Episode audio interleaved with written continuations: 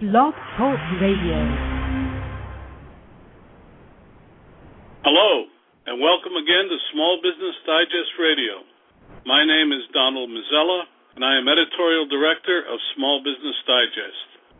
We come to you through three media channels here at Blog Talk Radio, through our online newsletters, and via our magazine.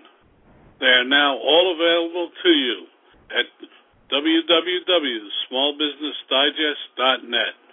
That's smallbusinessdigest.net.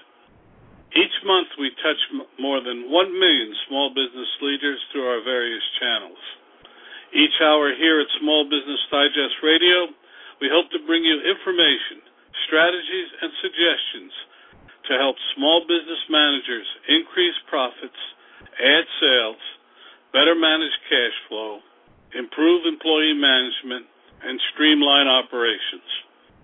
Our guests are carefully chosen for their experience or expertise.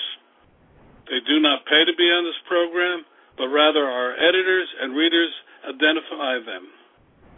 Uh, they also identify the topics of possible interest for our audience. If you have any suggestions or particular topics you want us to cover, please email us at info at smallbusinessdigest.net. That's info at smallbusinessdigest.net. T- today's program, like all our efforts, have a wide diversity of guests talk, talk about, talking to you about the topics you say you want to hear. Uh, we will start off today with better customer service, talk about marketing, and and uh, also um, how to introduce a product and be successful. Uh, I'm really pleased today to uh, to welcome our first uh, guest, Shep Shep Hyken. He's an award-winning customer service ex- expert, and he's here to give us ideas and ways of creating outstanding programs. Shep, welcome to the program. Hey, thank you so much for having me on the program. Excited to be here. Well, we're excited to have you. I, I've uh, seen in your work in the past. Uh, I know you also, I think, have a book out. But first, we always ask our, our guests to tell a little bit about themselves uh, at the Sure. start, so our audience gets a little bit of a p- picture of them. Well, uh, I was born in St. Louis, Missouri. I still live there. I am a hopefully a good husband and a great father. That's been the goal. Actually, one of my life mantras is to have fun and make the kids smile. Uh, as for business, uh, at age 12, I started my first business. It was a magic show birthday party business, which actually was fairly successful. Uh, it, within a year or two, I was doing eight to ten shows every week. Uh, age 14, worked in my first nightclub. Age 16, worked at the Playboy clubs, which is an unbelievable job for a 16-year-old. Uh, went on to college, graduated college. Uh, I had also had a number of other jobs that my mom used to make me uh, have summer jobs, real jobs, if you will, because you can get pretty distorted with the great opportunity of, you know, doing these shows and getting paid pretty well. Anyway, uh, became a speaker. I saw a couple of motivational speakers, Zig Ziglar and Tom Hopkins, and I said I can do that. Have the entertainment background, a little business background, and that's kind of how it all started out. I landed on customer service because as I was reading everything that I could possibly devour in the world of business, uh, I kept reading about IBM. I, I read a book by Jan Carlzon, who was the president of Scandinavian Airlines, called Moments of Truth. And it, customer service resonated with me because that's what made me successful as a teenager doing my magic shows was taking care of those parents so that those kids would always want to have me at their birthday parties. So um, that's kind of how it all started. I and I had some retail experience and uh, just picked up the phone, started smiling and dialing, and picked up a few great clients, and it's been uh, you know going good ever since. It's been 30 years. Well, um, you started young. Um, uh, in today's world, uh, a lot of people are starting out after careers in uh, large corporations. I think um, the statistics are that uh, one of out of every three new uh, new companies started in the past two years have been from people who are refugees from corporations. Have you ever worked in a large corporation?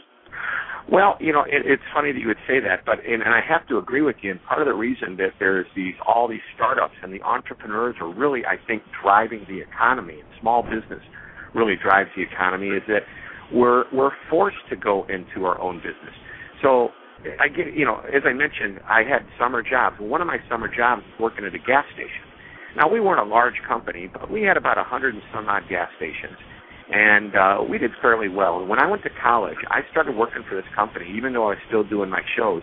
I started working for them full time. I worked in the field on the weekends, actually pumping gas and get an idea of what it's like to to work at a retail store. Uh, we had convenience store items as well, not just gasoline. And then on the weekdays, I worked in their operations department. And, I, and when I graduated college, they made me a region manager. And within a very short time, I was kind of involved with uh, assisting the director of operations and uh, eventually promoted. And three weeks later, they sold the company. And all of a sudden, this company that I'd given my heart and soul to and made a decision to work for the rest of my life for uh, let me go. And uh, I was given six months severance pay of $500 a month, which wasn't a lot. And I was given the company car, which I was driving around as a region manager, uh, and that had 180 some odd thousand miles on it. you know, that wasn't worth a lot. But that was my package, and I left, and I said, you know what, I'm going to find something. And and uh, so, in a sense, I'm one of those refugees. Well, you seem to be uh, successful at it. Um, you know, it's interesting. Uh, uh, let's explore a little bit about gasoline. Do you, um, I, I'm old enough to be of the generation where uh, when you went in for your, your gas, they wiped your windshield and yes, they, they, they checked your oil and did other things. And now, uh, outside of New Jersey, every state in the union has self-service rather than service. Uh, um, uh, I think the the gas companies lost something in in that. What do you think? Well, you know, I wouldn't disagree with that. I think that there's something to be said for full service and giving great service. So let's go back to around 1981 when it's uh, an extremely cold day. It might have been 82. Extremely cold in St. Louis, and I'm going to say chill factor was well below zero. And I worked at a self-serve gasoline station, the only thing was they were old style pumps where I had to actually go out and manually reset the pump after the person was finished with their pumping of the gas, and I would actually make change for them on the lot. I had a little changer, and I carried around a wad of bills, and as soon as we made enough money, we dropped the money in the safe, and as long as we had enough money to make change. There was an elderly woman that pulled up, and I pumped her gas for her because there's no way I would want this woman, if she was my grandma, to get out of the car on this very frigid day and pump this gas. And I walked inside, and the manager of the station said, What did you just do? I said, What do you mean? He says, You just pumped that lady's gas. I said, Yeah, I did. He goes, Well, now she's going to expect it the next time. And I'm going, That wouldn't be such a bad thing if she came back next time, would it? So that was, uh, you know, I didn't even know it was called customer service back then. I think it's just basically doing the right thing. Uh, I couldn't agree with you more. Well, then let's segue into um, customer service. Now seems um, uh, we seem to be more and more um, distant from personal service. But what do you think are the keys to customer service? Let's start with the person to person, and then let's go uh, a little further afield uh, online. But let's st- stick with personal, person to person. What are the keys to customer service? Do you think? Yeah, I think the first thing is if you're if you're looking for the right people to hire, then you're hiring the right attitude. But at the end of the day, the person-to-person customer service, the interaction is based on uh, the attitude and the aptitude for whatever the um, you know employee has to take care of that customer. So we want to hire good people, and I think it was uh, it was either Peter or Blake Nordstrom was asked, how do you train the people to be so good at the Nordstrom department stores? And the response was, we don't train them, their parents train them. We just take what they already know and make it work for us. And I think that's a great way of looking at it because people inherently know what good is. Now, you can teach people to do this, but if you really want to do it at a much easier level, hire the people that already understand what doing the right thing is all about. So, from a people to people standpoint, that's the start. Now, attitude and aptitude because um, I just wrote this book, Amaze Every Customer Every Time. It's actually the tenth book that I've written.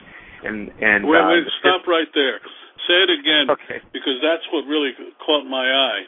Say, say the title again, because I think it's important. Amaze, yeah, Amaze Every Customer Every Time. And it actually has uh, the subtitle is 52 Tools to Create the Most Amazing Customer Service on the Planet. And a number of those tools are focused on the one-to-one uh, interactions that you have with your customers. But here's the cool thing: I use the company, Ace Hardware, as a role model throughout the book, the, the main case study. And the reason I did is lots of great companies are out there that have been recognized. Well, Ace Hardware has been recognized; they just don't get the limelight like the others. They're a rock star, and uh, what what they do is amazing. They are the most helpful stores in the hardware industry, if not in the entire world. So the point is uh, when my friend Tom Knox, who's the VP, VP of Retail Development for ACE, gets up and talks to the troops, he says, We can all be nice. Everybody's nice.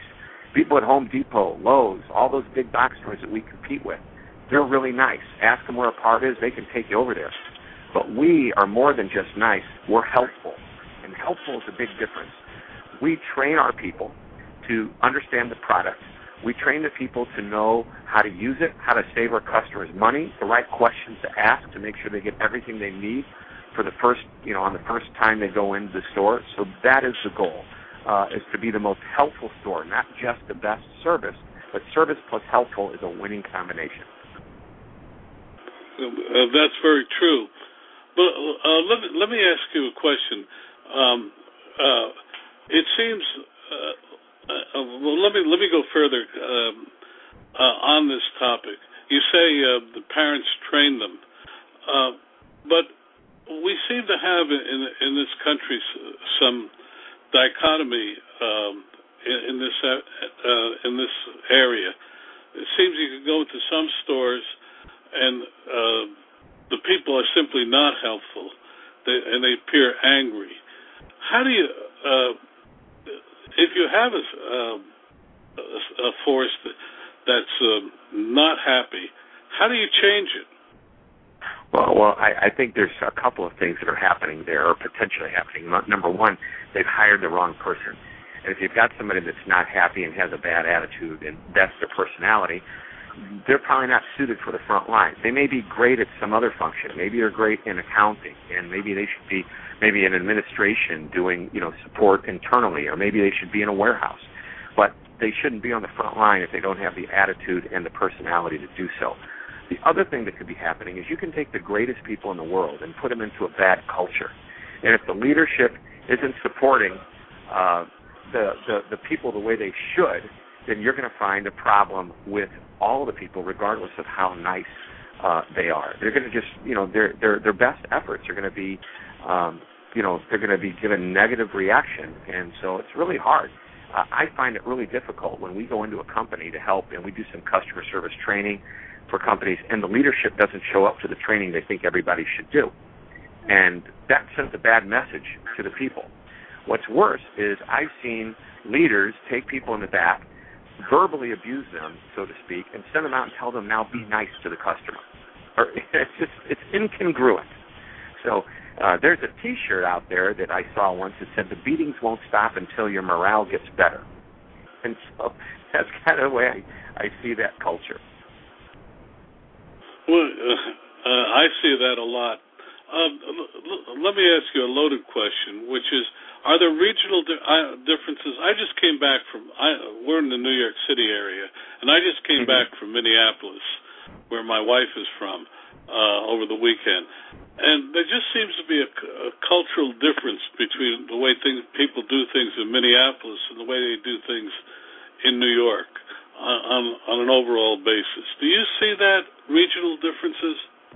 Oh, sure. There's there's regional differences in the personalities, and I think you know you get into. Uh, it doesn't mean you can't deliver great customer service in New York City. I mean, I love New York. As a matter of fact, that's where I'm heading today, uh, and uh, I I just think that uh, it's it's not so much that people are curmudgeonous or it's just a faster pace. Perhaps it's more direct.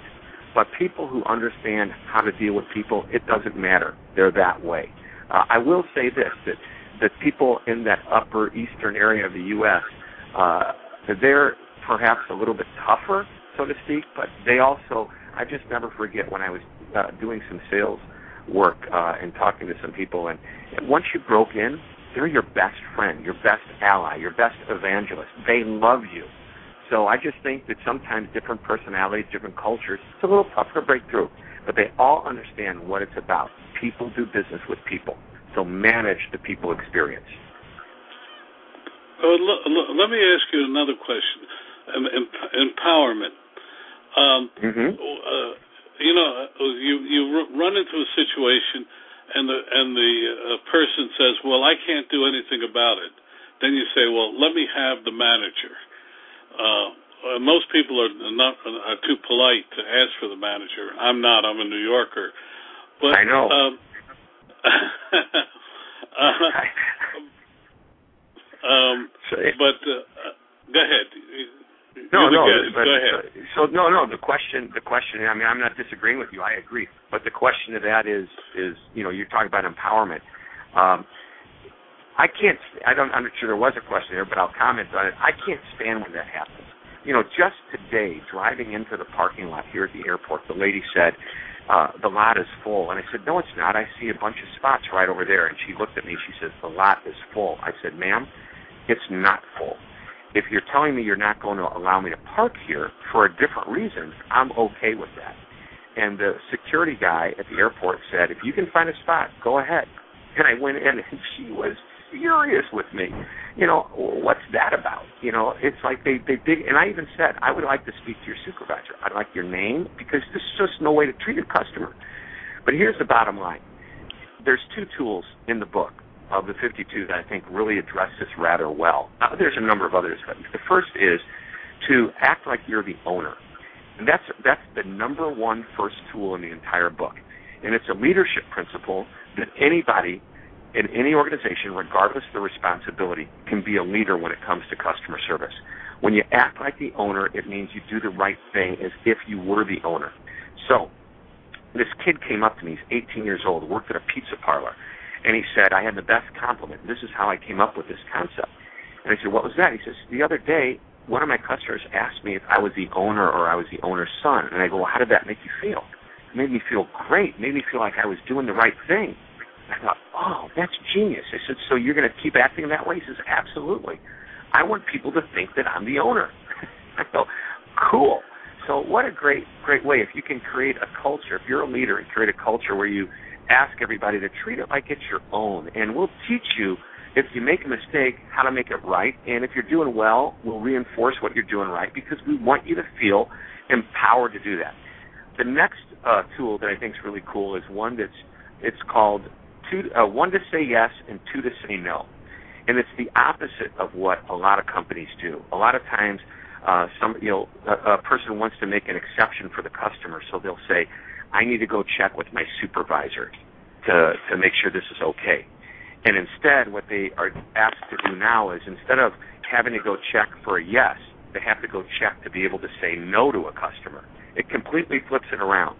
As a matter of fact, there was uh, one of the owners of the retail uh, hardware store, one of the Ace hardware stores, said, uh, by doing this one principle, I limit, eliminated 80% of the complaints and problems that my people bring me that's pretty cool. That is, and that's one I, I've always felt. Uh, I'm, just going to share um, uh, one story with you. Many years ago, uh, I was working as a copy boy, and I did something. Um, uh, I did an error of commission, and the editor at the time uh, it was it was a real bad error, and he said the the kid did an error of commission and not omission, and I'd much rather have that. And I've lived by that principle for many years, uh, and I re- I remember that, and I try to instill that. Uh, but but what I see so much today um, is uh, well, I can't. We can't do that. We can't do that. When you go to the supervisor, he says, "Well, of course we can do that," and uh, it it just leaves a bad taste in your mouth uh, as you know, a customer. The other, the, uh, yeah it's a shame. The other day I went somewhere and I bought an item and I said, "Look, I'd really like to look at this outside of the package.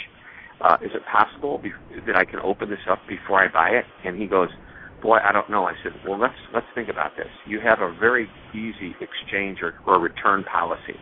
If I buy it and leave the store, open it up, and I don't like it, I get to bring it back." He goes, "Yep, you do." And I said, "So why don't we look at it right now before I buy it, just to make sure?"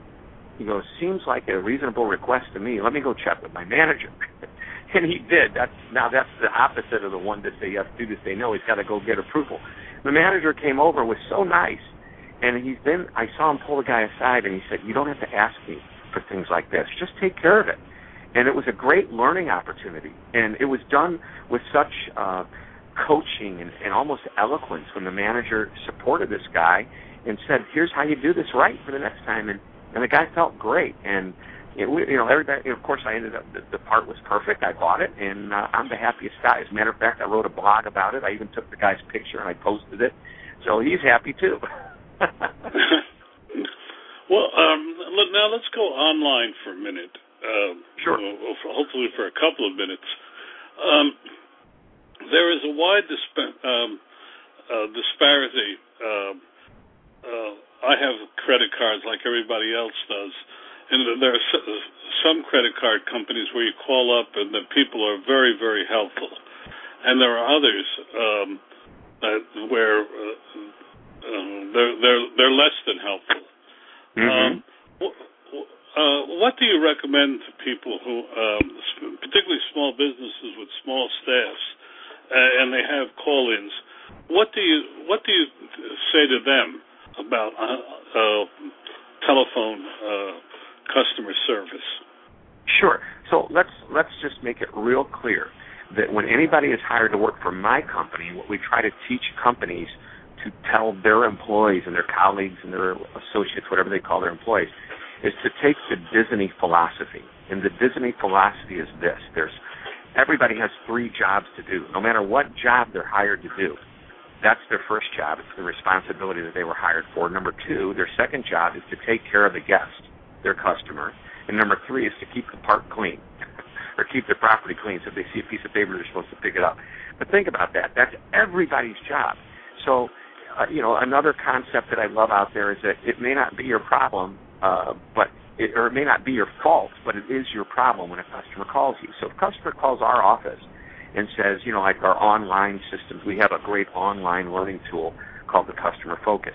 And, and once in a while, uh, it's a computer, you know, online program. You're going to run into something. It's typically the internet signal isn't as strong as it needs to be, but they call our office. No matter who they talk to, that person owns the problem, even if it has to be solved by somebody else. We that's the ownership. Now, you mentioned credit card companies. Um, let's take a test or case study and look at American Express, who, I don't know, 10, 15 years ago was probably not the greatest company out there recognized for their customer service. Jim Bush, the senior vice president of customer service worldwide, took it over, and he said, "Here's our goal." They would do. Uh, they started out where they would do 75% technical training on understanding the product knowledge of the American Express benefits uh, for the merchant, uh, they knew how to get the people through the different screens in the call center on their computers, and they would spend 25% on the people skills, which is a huge number. 25% of their training was dedicated to taking care of that customer and building that relationship. And Jim Bush said it's not enough. He says we can teach anybody to go through screens and teach them about technical product knowledge.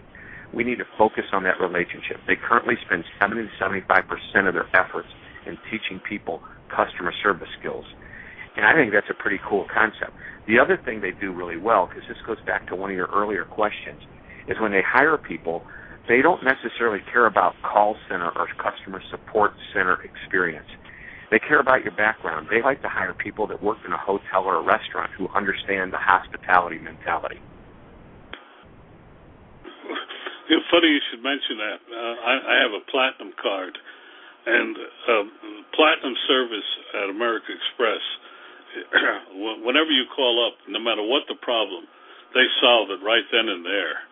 Oh, and, that's the goal. Uh, yes, and that's going to happen. Yeah, that'll happen 95% of the time. Once in a while, you run into the problem, and that's an important thing to to mention. You know, I use Ace Hardware through the book. Uh, I just mentioned American Express is a great you know company. You are going to have problems with all of the best companies. Look at Zappos.com, Ritz Carlton, Four Seasons, Amazon. No matter how great they are, there will be some incident. It may just be a bump in the road. It may be uh, somebody having a bad day. But these companies have systems in place to recover. So nobody's perfect. Perfection is not reality, it's a goal. But on the way to perfection, as Vince Lombardi says, excellence can be achieved. And so I think that, that you know the companies there's nobody that's flawless, but you can learn from the people that are almost perfect, and then when they make a mistake, watch how they recover. Well, how do you recover from a mistake? Let's say um, um, well, uh, I'll give you an example. Um, uh, an office supply company. I went into their uh, brick uh, location and, and got horrible, horrible service, and went and uh, this this company, and I'll I'll say it because it's Staples. Uh, I called the office of the president, and they have now the office of the president uh, to take care of matters like that. And they really went went uh, overboard to try to fix the problem, and right. succeeded with me. But, yeah, and here's uh, why they succeeded. They have a system in place to take care of those once in a while issues that will come up. Because again, you got bad service, you weren't happy, and it's probably not typical. So they said this is important enough that we want we will have uh, somebody in our office at the high level. So if it's really really bad, we can take care of things, and that's exactly what they did. They took care of it. Now, here's what they are really supposed to do. And it doesn't matter if it's Staples, Office Depot, Ace Hardware, any of them. When there's a problem, the goal is to do more than fix the problem. And that doesn't mean giving something away for free. It means doing something at a level that's strong enough that will not only regain the customer's support, but also will regain their confidence to want to do business with them again. So there's three simple ideas that we always tell our clients to do whenever there's a problem, assuming that they're not a problem-laden organization. Number one, fix what needs to be fixed. If you aren't happy with what it is that you bought, and they will exchange it, return it, whatever. Number two, do it with the right attitude. And number three, do it with a sense of urgency. Do it fast. And if you put those three things together, there's a pretty good chance that your customer is going to say, I love this company. I can count on them even when things don't go right. And you can have a confidence that's even higher than if the problem had never taken place before. Would you mind repeating those three, just summary, because I think that's so important. Sure. Number one, fix what needs to be fixed. Number two, do it with the right attitude. And number three, do it with urgency. Do it fast. Oh, and the, and the name of your book so we get it out there again? Sure. It's amaze every customer every time. 52 tools to create the most amazing customer service on the planet. And uh, you can learn more about it. Just go to amazeeverycustomer.com. Well, let me ask you uh, uh, again. Uh, it's a loaded question, so uh, I'll understand if you don't. I noticed that a lot of companies are bringing back from overseas their customer service, their online customer service. Is that a trend you're seeing? Well, actually, I, I think sometimes it is. There are companies that have had bad luck with the companies they've hired overseas, uh, and they are bringing some of it back into the U.S. or at least into North America. However, the best of these call support centers, if you go to a good one that's international in nature, you might be talking to somebody in the Philippines and India and Singapore, but guess what? Uh, you won't know it because they're trained well it's not about the accent anymore. They recognize uh, customers do not want to call and talk to somebody regardless of the accent and where they're from. I mean, you can call somebody. I just talked to somebody in Microsoft yesterday. A great company, got some great customer support from them, and uh, that person lives in Florida, works in Florida, and she has a very strong uh, I'm not sure if it's Hispanic or Cuban, but she has a very strong accent. I could understand her perfectly fine, but there was still the accent. Accents don't bother us. It's not being able to understand what the person's saying that does. So the best call center, and I work with some international call centers. They're people you wouldn't have any idea. They're you're calling somebody over overseas, and I think that's okay. That makes sense. Well, uh, I'm going to admit a personal bias. I always prefer to talk to somebody who's in the United States. It seems that, that they have more flexibility than um, people uh, overseas. They seem to be uh, reading from a manual rather than uh, talking to me. Uh, well, you know, and I I think that that has nothing to do. The reading from the manual has nothing to do with whether they're from the U.S. or from overseas. I think it's the way they're properly trained. You know, my experience yesterday with Microsoft. I asked certain questions, and she said, "Hold on, let me look that up." And at first, I thought, "Am I dealing with a rookie?" And as we got to talking, I realized I was dealing with uh, uh, somebody that had been there a long time, and was actually making sure that she gave me the exact information that I needed to have, and I was totally cool. Uh, she'd been there, I think, six years. She told me in customer support, and uh, you know, I felt I was dealing with a pretty seasoned professional. But I asked her a question. She said, "Hold on." so, you know, that doesn't mean she's reading from a manual. Um, anyway, so that's you know, you, I know you've got your bias based on your past experiences, which is a shame uh, because that's what bias is based on typically is past experience. At least it should be, uh, not on hearsay. But if uh, you get with the right company, uh, you'd be surprised where where you're calling and who you're talking to. Well, um, uh, let's let's sum up.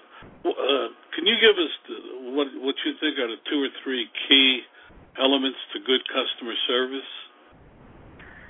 Sure. Uh, well, just two or three, but there were 52 that I oh. put in the book. I'm just well, kidding. I, under, I understand that. I know. Uh, but I think uh, the uh, first is to recognize. First. Sure. The first is to recognize that every interaction that your customer has with you, your people, however remote, is an opportunity to form an impression.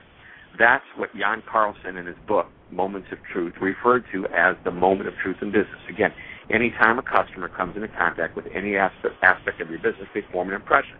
Is it good or is it bad? In other words, is it a moment of magic, which is what I like to call it, or is it a moment of misery? And that moment of magic is just a little bit better than average. So that's point number one. Point number two is to recognize, okay, and this is real important, that above average is the key. But not just once in a while, all the time. You do not have to be over the top, wow, blow me away, give me the most incredible service in the world. You can't do that every time. But if you are consistently better than average, even just a little bit better than average all of the time, people will walk away and go, wow, I love doing business with them. You'll create confidence, which creates loyalty. And the third point I guess I'd like to make is this that customer service is not a department. We referenced this earlier in our conversation. It's a philosophy to be embraced by every single person in the organization. So if in a small business somebody gets called and they're not officially in the customer support role, it doesn't matter. It's all about supporting the customer no matter what. It's a philosophy. You have internal customers that you need to treat just as well, if not better, than your external customers because what's happening on the inside of that company is going to be felt by that customer. If, if people wanted to contact you, how would they do it? Well, my name's Shep Hyken, and just go to hyken.com, H-Y-K-E-N.com. You'll find all kinds of information. Uh, they can contact me uh, right through the website, be able to email me. My phone number's there. Plus, we have about 250 articles that I've written that uh, you can download, you can share with your friends, your colleagues, print them out. We want you to do that as long as you use it for your own own company and not for commercial purposes. We are happy to have you make copies for everyone. Uh, Shep, can you stay on a couple of more minutes? Absolutely. I know you got a plane to catch. Uh, Let me uh, let me uh, go to another uh, topic. Uh, when a small business um, decides uh, to embrace a philosophy, what are the what are the steps a small business owner should start um, with to to develop superior customer service? Well, I, I, I guess uh, I have a simple, almost a five-step approach, and I kind of touched on some of this. But number one is to hire right. It's so important that you get the right personality, not just for customer service, but for your culture as well. So that's number one. Number two, Uh, lots of training. Train, train, train. The soft and the you know hard skills that they need. But if it's customer service, make sure you're constantly training. The best companies in the world train ongoing. If you look at a restaurant, uh, a good restaurant, right before they open in the evening, you may see uh, the manager having what he calls his pre-opening meeting, and that's an every night occurrence. They talk about what specials they have, and they talk about you know the great service they deliver and what he or she may have seen the night before that could be worked on and improved on. So training super important. Number three, recognize success. So go over to somebody that's doing a good job and pat them on the back and recognize them and make them feel good and reinforce it. Number three or number four, publicly recognize uh, as the team. So if, if the company's doing well, let everybody know it and celebrate that success as a team because that builds camaraderie and it also creates a fulfilling uh, culture. And then uh, finally, the fifth one is is what I refer to as the employee golden rule. And again, I mentioned this earlier. Treat your employees the way you want your customers treated, maybe even better. And when you do that, you create that internal culture that'll help drive that customer service outside of the company. Well, let's talk about trading for one minute. Um, uh, in surveys we've done over the years, um, uh, small businesses um, uh, seem to view training as time away from selling um, or from work, and that um, they they seem to have a um, uh, well, it's an oh by the way for the, for a lot of small businesses. It's unfortunate, but uh, in focus groups we've run across, we've done run, we we seem to um, uh, surface that a lot. But you you keep coming back to training. Uh, you, uh, training you feel is very important, and uh, right. I'd and like you to address that a little bit. Well, sure. Basically, what you're saying is that the companies aren't budgeting properly for training, and it's not. It's not just let's allocate dollars. Let's allocate time. And sometimes what that right. means is if you decide you want to give somebody uh, 40 hours of training a year on customer service, say you know almost once a week or so for 40 weeks, or maybe a half day once every you know so so often. If you decide to do that, you got to recognize you're taking somebody out of their workforce for a full week, you know, 40 hours. So when you budget, don't just budget the time, budget the people as well. That means that you may have uh, one extra employee that you didn't plan on so that you can, you know, cover the times when people are gone. And that's just the way it is. It's all part of making it uh, important enough to budget dollars and people. Uh, I think that's so important, and uh, uh, uh we talk with small business uh, owners every day, and uh, we just hear that yes, we'd like to, but we just can't afford to. And mm-hmm. my answer back is you can't afford not to. Right, right. And at the end of the day, if you think about your investment in customer service, just like any other investment you make in your company, you're looking for a return on that investment. And there should be a return. It should at the end of the day it shouldn't really cost you, it should pay for you to do customer service. You know, there is a capital expense with equipment. There is a capital expense, or, or there is an expense in developing your people. And I think that may be even more important than, than some of the capital expenditures that companies have. Um, uh, uh, Shep, this has really been illum- illuminating, and uh, uh, I really appreciate the time you've, you've taken. Uh, uh, travel to me is always a hassle, and uh, uh, we're adding I know, to it. Sometimes it is. Yeah. No, you're not adding to it. It is my pleasure to have been on your show. It really is, and I'm happy to come back anytime you want. Uh, uh, again, uh, the name of your book and how they can reach you. Sure. The book is Amaze Every Customer Every Time, and just go to amazeeverycustomer.com. And if you want to get directly to me, uh, go to uh, hyken.com, H-Y-K-E-N.com, and there I will be waiting for you. Well, I read your book, and um, it, uh, I have to say one other thing. You're the only other person I've uh, t- ever spoken to that's read Carlzon's book. well, thanks. That was the 1st I'm, one. That was the one that I think turned it around for me. And actually, the first time I knew about it was in an article that was written in a magazine. Well, I think that's the same way I saw it. Uh, that book is what 20, 25 years old. Well, I believe it was written in 1986. Uh, I think I Yeah. read the article in around 1984. Uh, yeah, that's about book. the time that, that I read it. Um, simple, uh, thin little book. Uh, you, you know, go to the major bookstore or just go online to Amazon.com or BNN.com and and uh, you'll be able to find it. And it's such a simplistic idea. Just manage the interaction that you have with your customers, guests, passengers, whatever your company or business does. Well, again, thank you for being with us, and uh, you are definitely going to be invited back. Well, thank you, sir. Look forward to it. And uh, as I always like to say, just be amazing. On that note, let, uh, let's, uh, let's say goodbye, and we'll see you soon. All right, thank you, sir. This is Don Mazzella. I am editorial director of Small Business Digest.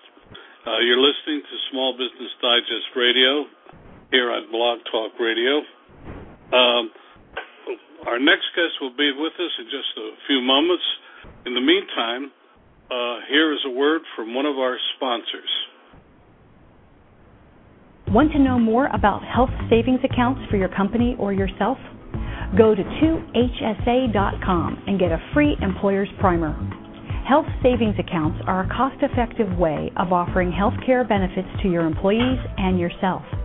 HSAs build retirement funds for your employees, improve morale, and reduce your health care benefit cost. For a free employer guide to HSAs, go to 2hsa.com. That's 2hsa.com. We're, we're back live here. Uh, while we're waiting for our next guest, I, I'll pass on to you some of the information that's been coming across my desk in the last couple of days. First one, obviously, everybody's talking about is Obamacare. Uh, Day came, and uh, it was, an, uh, in many ways, a non-event.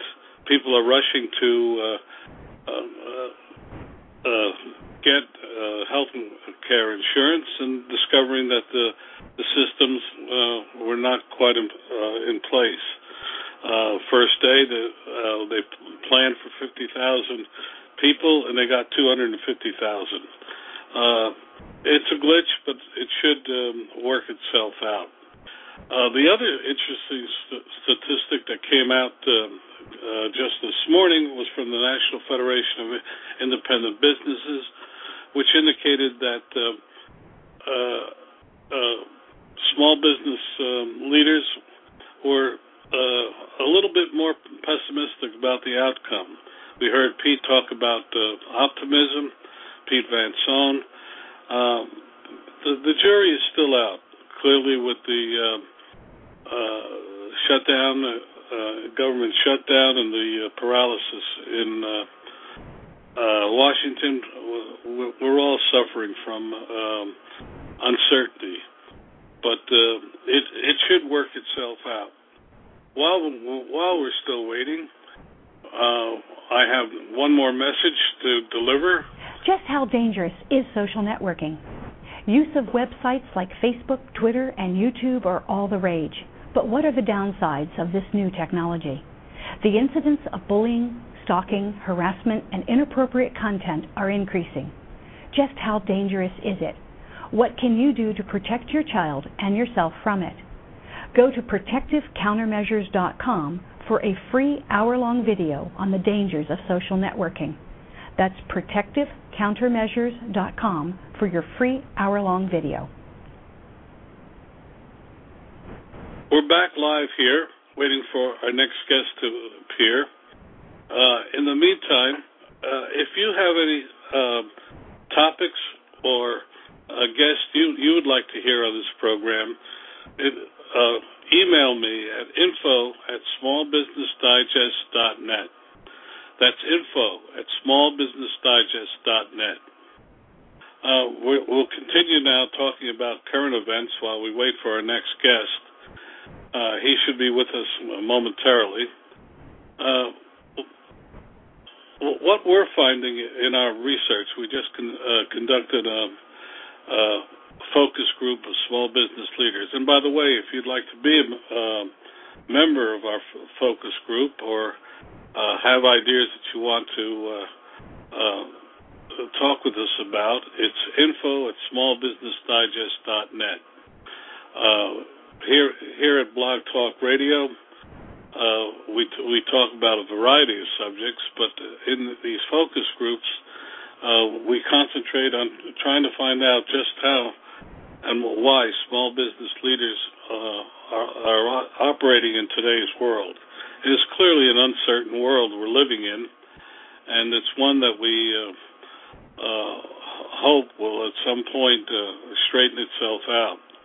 Um, uh, our guest next week will talk about finance. We'll be talking about, uh, which is uh, still a, a, the number one concern. Finding financing in today's world uh, has uh, turned out to be a very difficult uh, thing, and it's not getting easier.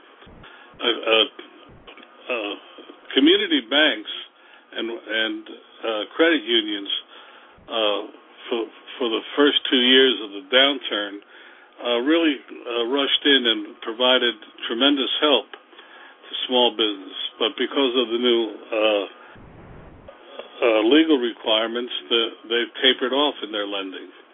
That that's left a, a um, big void uh, for a lot of small businesses. They say that the toughest uh, money to raise is anything under five hundred thousand dollars uh, on a twenty-five thousand dollar loan up to uh, five hundred thousand is extremely difficult. Um, on on our website, uh, smallbusinessdigest.net, uh, there's a, a very interesting story on how to better uh, manage uh, the process of obtaining a loan. Uh, it's at smallbusinessdigest.net. We're uh, still waiting for our guest. Uh, he he should be here momentarily. So if you will bear with us, uh, we'll hear another word f- from our sponsor. Want to know more about health savings accounts for your company or yourself? Go to 2hsa.com and get a free employer's primer. Health savings accounts are a cost effective way of offering health care benefits to your employees and yourself. HSAs build retirement funds for your employees, improve morale, and reduce your health care benefit cost. For a free employer guide to HSAs, go to 2hsa.com. That's 2hsa.com. Our next guest has just joined us and uh, welcome. Todd, are you there? Todd, are you there? Yes, I am. How are you, Todd? I'm Our next great. guest I'm- is Todd Greene. Uh, we invited him on this program because uh, he had a personal problem and he turned it into a product. Uh, welcome to the show. But before we go further, uh, Todd, uh, we always ask our guests to talk about, tell us a little bit about themselves. Okay, before I talk about the product, you're saying me and my personal journey. Mm-hmm. I grew up in Maine, so not a. Even though I live in Los Angeles now, I'm not from a, a big city. I'm actually from Augusta, Maine, uh, and went to Bowdoin College, which is a small liberal arts college in Maine. Uh, worked there, so I graduated. I am 46. So graduated in 85. I ended up working for the college for a couple of years. Then moved to Philadelphia, and I worked at Swarthmore College for a couple of years. And then that started my trek out west. Well, you you've gone as, about as far from Augusta, Maine, as you can get, and still be in the United States. Pretty much. I've, I, my father lives in Florida, and I've lived in Maine, Philadelphia, Seattle, and L.A. So definitely not going to be landlocked, and I prefer, I guess, the corners of our country. I can see that. Um, yeah. the we we invited you on the program because what struck me is you had a you had you you want you had a uh, a problem and you solved it and you turned it into a product that goes to seven thousand stores, and and we we want to talk about that journey. Okay. Well, it's funny because it, it definitely, in terms of what I created, which is the Headblade, the Headblade company, um, it was a personal journey, and it, as with a lot of inventions, this one came out of necessity. So when I, you know, going back to Philadelphia was a good jumping point because I was working at Swarthmore College in Philadelphia.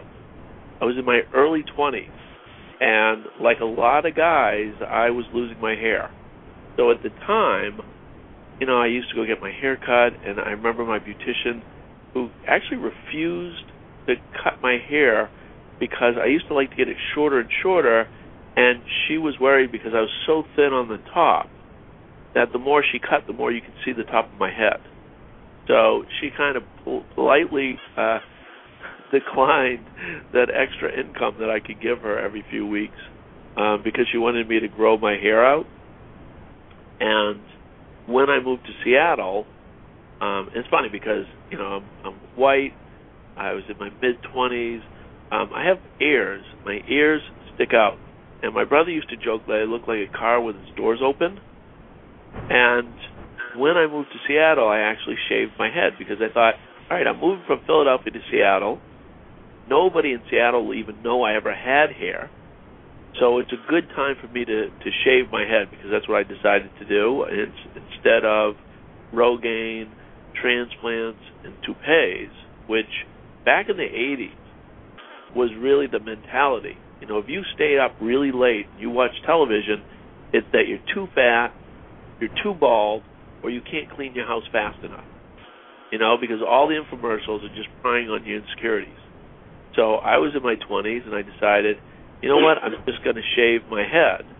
And what a great time to shave than when I go from Philadelphia to Seattle, because in Seattle people can't say, "Oh, you look better with hair," right? Because they didn't know I ever, ever had hair.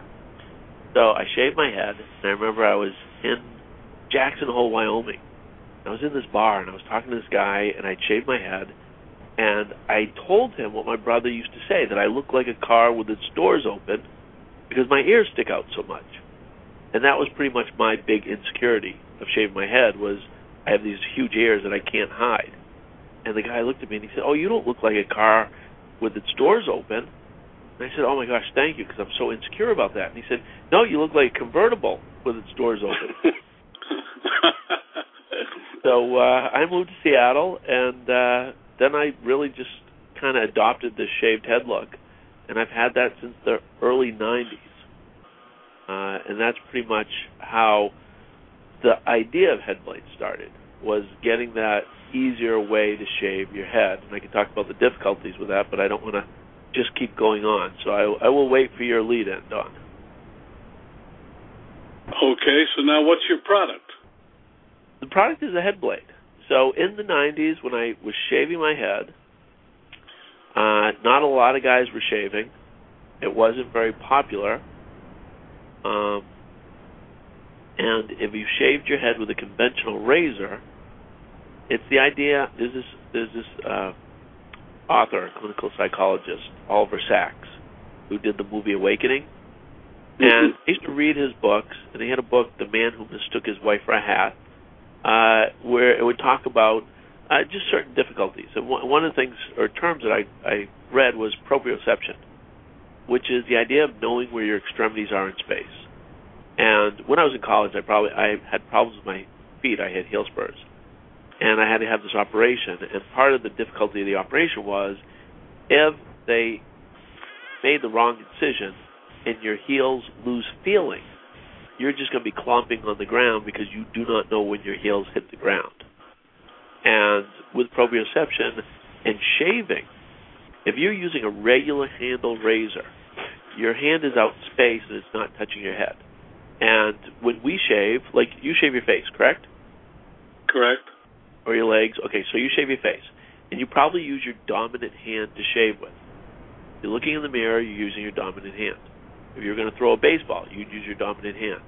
If you get, need to get change out of your pockets, you're going to use whichever hand is closer. If you're going to clean your ears, you're going to use whichever hand is closer. So the idea of Headblade was the idea of it's so much easier to shave if you can shave by feel, because when you're using a conventional razor, you can shave with your dominant hand the places that you can see, which would for me be the right part of my head and maybe that side. But when I have to shave the back or the left side of my head, it becomes not contortionist, but it's very difficult. And if I'm shaving the back of my head, you might need two mirrors. And if you're looking in two mirrors, everything is backwards.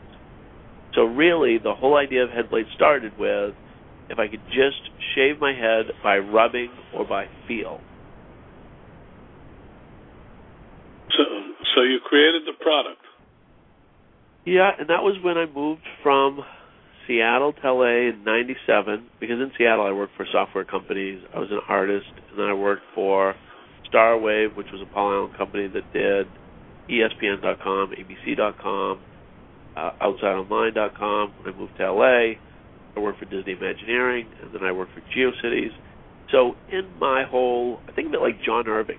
Uh, he did a book called The Prayer for Owen Beatty, and you do so many things in your life that if you can learn from every aspect, you know, like being a jack of all trades, eventually at one point something may come up in your life that you're like, hey, I can stand for that, or I can use all these things that I've done in my past to put them into one project. So with the Headblade, you know, I was an art major at Bowdoin. I had done fundraising uh, at Bowdoin and Swarthmore for alumni. Uh, I was an editor online.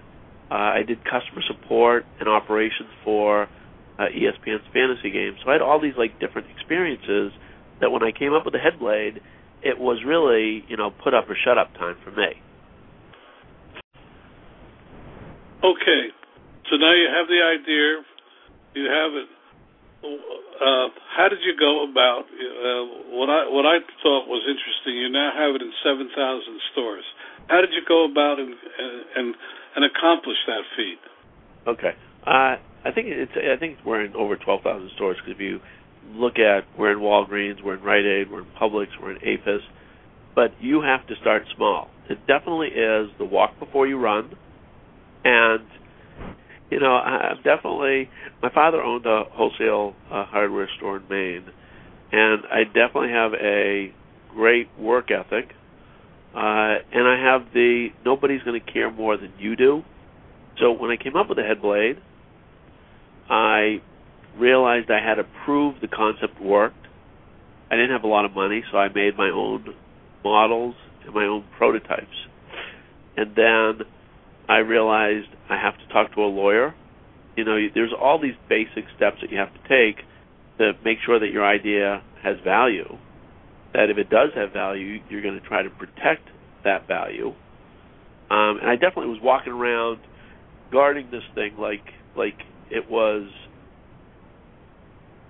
like everybody in the world wanted to steal it. I mean, every inventor feels that way. It's like you can't even tell you can't even tell your lawyer. You're so worried that somebody's going to steal it, put it on the shelves before you even get off the ground with it. Uh, but I, I made my own prototypes, and I got to a point where I applied for a patent uh, then I, I stupidly thought, hey, I'm just going to write Gillette and Schick and license the idea and then just cash checks. Uh, Gillette never wrote me back, and I wrote them and I said, hey, I've invented the world's best, you know, head shaving razor.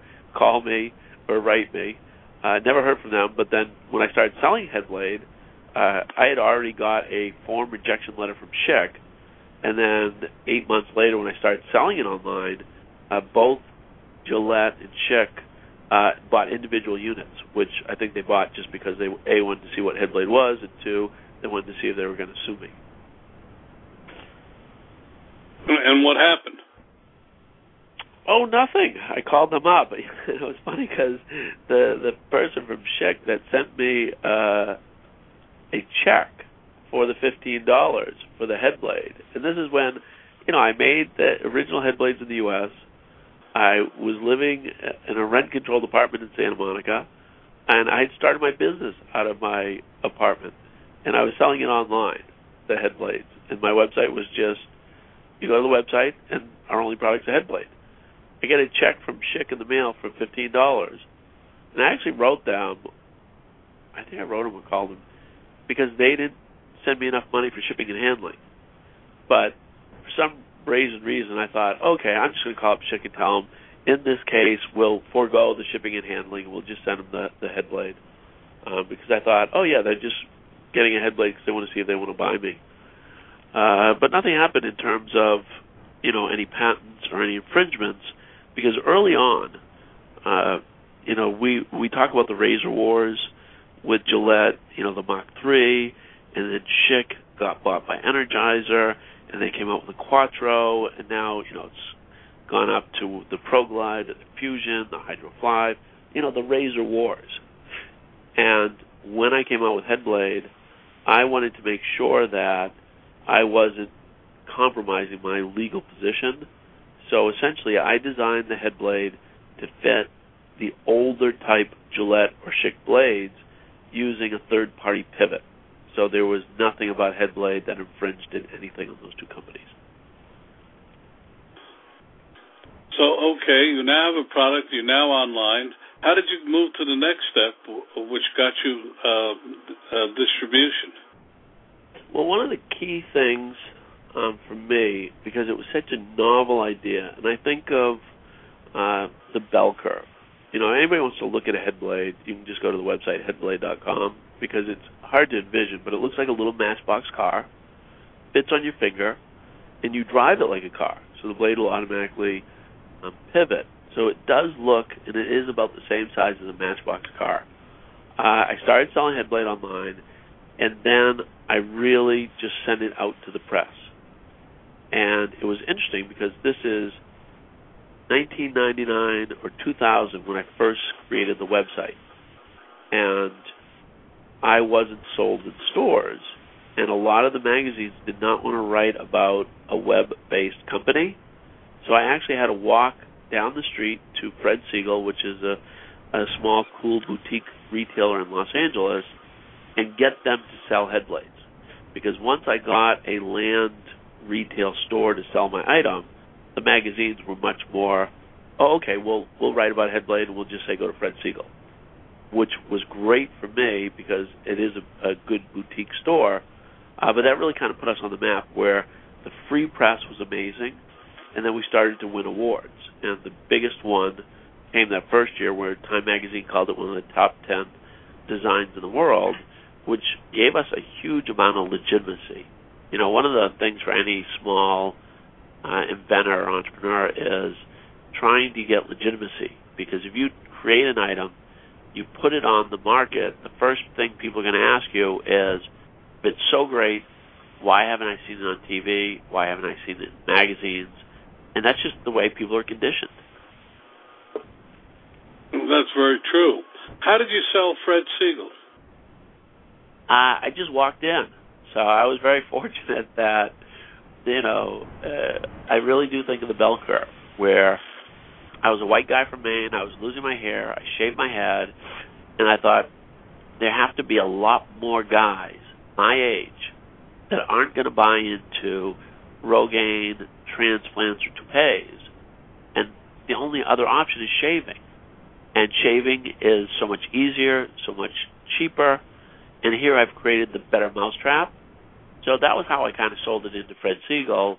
And then, since they have a high celebrity clientele, um, a few famous people like actually Howie Mandel bought his at Fred Segal. John Salley, the basketball player, bought his there, and that really also legitimized the product, um, but gave it a little more cachet as well. Um, what advice would you give a small business, uh, our small business audience, in in uh, developing a product, what did you learn that you'd like to pass on to them?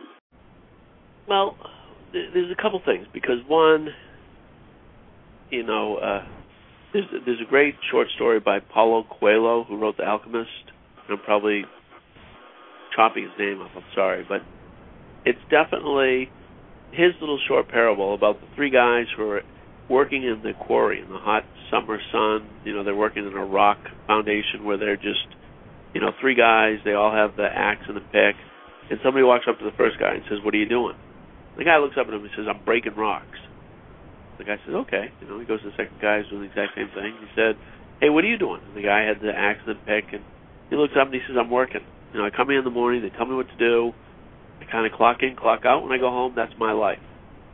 And they said the third guy, who had the pick and the axe, who's out in the same quarry, same hot summer sun, and this guy's just really going at it, really sweaty, really just going like demons, like just really working, really working. And he said, "What are you doing?" And the guy looked up and he says, "I'm building a cathedral."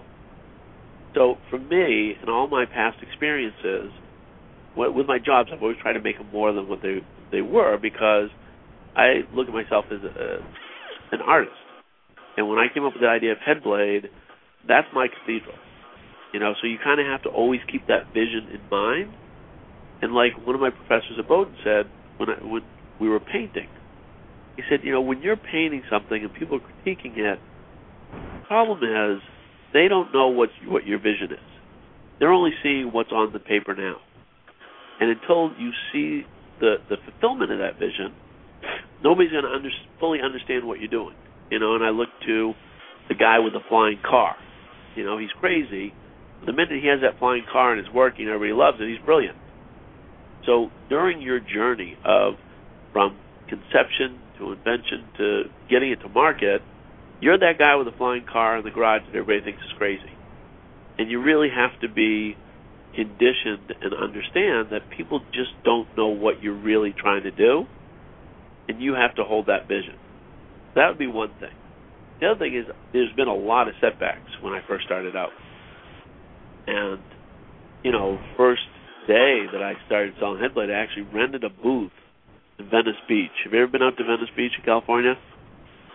No, but go ahead. Now, it's in a lot of movies, and it's you know all these vendors, and you hang out on the beach. And I thought, well, this would be a great place to sell Headblade. So I had my friends help me package the first I don't know, 500 head blades. So I rented a booth for the day. I had the girl on the roller skates. I had it was a hot summer day, kind of like the whole cathedral thing. And out of the 500 head blades, I had like five or six people helping me. We sold 10.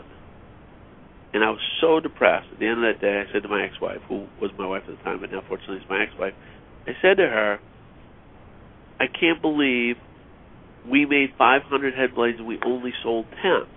You know, I, I spent eighty thousand dollars of my money and you know my investor money, which was my father and a couple friends, and I made 500 head blades and I've only sold 10. This is a failure. She said, No, you got to look at it like this. She said, How many did you sell? I said, Well, I sold seven. She said, Well, look at that. You sold more than everybody else combined. I said, Well, what am I going to do with that? I'm employee of the month you know, I'm just going to go back to my apartment where I have no employees, and I have this one room where I have everything headblade. Well, I'm going to put a picture of myself up on the wall, employee of the month. Essentially, that's what it is. It's you, and it's you, and you have to understand that. If you start a business, you have that vision. You like solitary confinement. You have to understand that you have to see it through. That's damn good advice. Oh, thank you. Thank you. Worked for me. uh, obviously. Um, yeah. But but but now, how did you got into Fred Segal's? Now, how did you move from there into uh, these other stores? Oh, so you mean and I just skipped that whole question?